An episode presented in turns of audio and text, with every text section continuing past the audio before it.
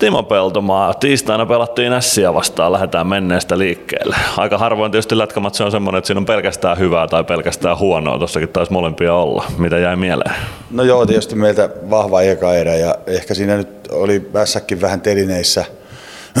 Nostivat sitten toiseen erään kyllä tekemisen tasoa ja me ei oikein, niin kuin, ehkä meillä napsun sitten niin kuin laski se tekemisen taso ja se oli sitten vähän huonompaa pelaamista se kaksi erää, mutta että kaksi pistettä kuitenkin saatiin ja onneksi nyt Niku sai maali ja onnistumisen, niin tota, ehkä se, se tuottaa hyvää tähän keväälle vielä. Se voi hyvin olla ja tietysti tärkeää, että se voitto tuli sieltä. Se on kuitenkin henkisestikin iso asia, että matsista voitto se otetaan. Oo ja tietysti tuommoinen tiukka peli sitten, mikä siitäkin kehkeytyi, niin sitten pystytään se vääntämään voitoksi, niin se on aina positiivista. Ja varsinkin kevättä kohti korostuu tuommoisten tiukkojen pelien kääntäminen voitoksi. Siinä on tietysti aika iso asia nyt playoffi odottaa muutaman viikon päässä. No juuri näin, että, että joukkue niin ymmärtää sen, että, että tota, tiukakin pelit niin pystytään sitten kääntämään loppujen lopuksi. No, me puhutaan tällä viikolla teemana johtajuudesta. Täällä on kapteeneja ja on valmentajia ja ties ketä, mutta sä oot aina, jonka tittelissä on se johtaja, joukkueen johtaja Timo Peltomaa. Minkälainen johtaja sä oot tässä joukkueessa? No joo, millainenhan johtaja mä olisin. Joo, en mä nyt kauhean tiukkaa, mutta tota, sillä sillä tarvitaan tiukka, että asiat menee eteenpäin, sanotaanko näin. Että, että, tota, eihän pelaajat aina ole kauhean innoissaan lähteen pelin jälkeen klubille ja haastatteluihin, mutta että kyllä ne kaikki on sinne aina saatu, jos ei ole ollut hyvä syy, niin tota, kai ne kaikki sinne sitten nöyrästi kuitenkin menee. Sä oot ollut kiekossa mukana pitkään. Kuinka paljon johtajuuden vaatimukset on muuttunut sen jälkeen, kun sä oot tähän kiekkopiireihin tullut mukaan? Niin, ehkä, ehkä silloin johdettiin vähän enemmän sillai, sillai, tota noin suoraviivaisemmin, kun meikäläinen oli, oli tota noin niin joukkueen mukana ja, ja, tuli vähän purkauksiakin välillä, välillä että nyt toi on aika, aika semmoista rauhallista johtamista tuossa kopissa noilta johtavilta pelaajilta, ketkä siellä nyt ylipäätään on äänessä, että, että tota noin, niin se on semmoista vähän rauhallisempaa toimintaa. Miten se johtajuus lähtee muodostua, kun uusi joukkue aina kasataan seuraavaksi kaudeksi ja säkin sitä saat läheltä seurata, kun joukkue ryhmäytyy, niin miten se johtajuus lähtee rakentumaan siellä joukkueessa?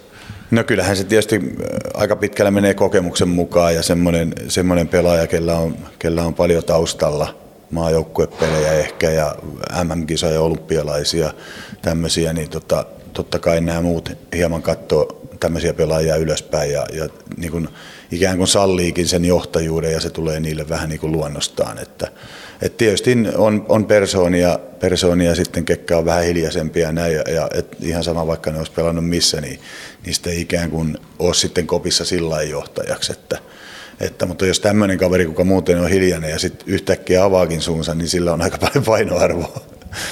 Kuinka paljon se johtaja on luontaista? Voiko sun mielestä johtajuuteen jollain tavalla kasvaa vai tuleeko se jo luonnostaan jostain geeniperimästä? Niin, kyllä siihen varmaan jossain määrin kasvat, kasvetaankin, mutta kyllä se niin kuin aika pitkälle on niin kuin itsessä sisällä sitten se johtajuus. Että, että tota noin, niin, mutta mä uskoisin, että esimerkiksi Aleksander Parkov on joutunut niin kuin aika pitkälle kasvaan siihen. On, on niin kuin aika nöyrä ja hiljainen kaveri, niin kuitenkin sitten NHL, kun saa kapteeni, niin sun täytyy myös olla johtaja. No nyt kevään pelejä kun lähdetään pelaamaan, niin tuossa varmaan vastustajatkin katsoo meiltä olla palvea pois aika tarkkaan, muita johtavia pelaajia, pelillisesti johtavia pelaajia pois. Kuinka tärkeää on, että sit sieltä löytyy alapuolelta semmoisia kavereita, jotka nousee siihen johtajuuteen? No joo, siis se olisi tärkeää meille, että, että myös niin kuin kolmos neloskenttä pystyisi välillä tekemään tulosta, että et playoffeissahan monesti, monesti sieltä saattaa just neloskenttäkin nousta niin, että, että tekee jopa niinku ratkaisevia maaleja, mutta että onhan meillä nyt toi kaksi ensimmäistä kenttää tällä hetkellä niin on aika hyvässä, hyvässä formissa ja, ja se, että vastustaja rupeaa niitä sitten täysin koittaa pistää pimentoon, niin, niin tota, ehkä se enemmän voi sekoittaa sitä omaa peliä kuin, kuin se, että se toisi jotain positiivista.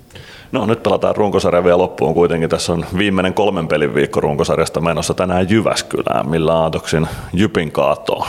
No joo, kyllä tietysti, tietysti Jypin kaato on tänään todellakin mielessä, että, että tota, ei ole tainnut ihan vielä tuo runkosarjan voitto lipsattaa ohitte, mutta ei se ole kyllä tietysti omissakaan käsissä, että riippuu niin paljon tapparan peleistä, mutta että, että kyllä tätä peliä tietysti lähdetään voittaa ja, ja meillä on sieltä viime, viime kerralta ihan hyvät muistot. Niin ja viime vuosilta noin muutenkin taitaa olla kolmen vuoden takaa Jypin edellinen voitto Ilveksestä. Onko nämä sattumaa tämmöiset putket? Silloin kun mä aloitin näitä selostajan hommia itse, niin Ilveks oli vieraissa Jyväskylässä joku kymmenen vuoden putki tai jotain vastaavaa, ja nyt on sitten kääntynyt kolikko toisinpäin. Onko tämmöiset sattumaa vai mistä nämä johtuu? Niin, en, en tiedä onko ne sattumaa, mutta, mutta jotenkin niin kuin, ehkä joku vastustaja sitten ei sovi, sovi ja sitten kun meilläkin hommat muuttui niin paljon ja tietysti tuli, tuli vahvempi joukkue ja näin, niin tota, nyt se on niin kuin kääntynyt toisinpäin, että, että on pystytty hyvin suorittamaan siellä, mutta muistan tosiaan itse pelaajauraltakin, että aika, aika vaikea paikka oli Jyväskylä pelata.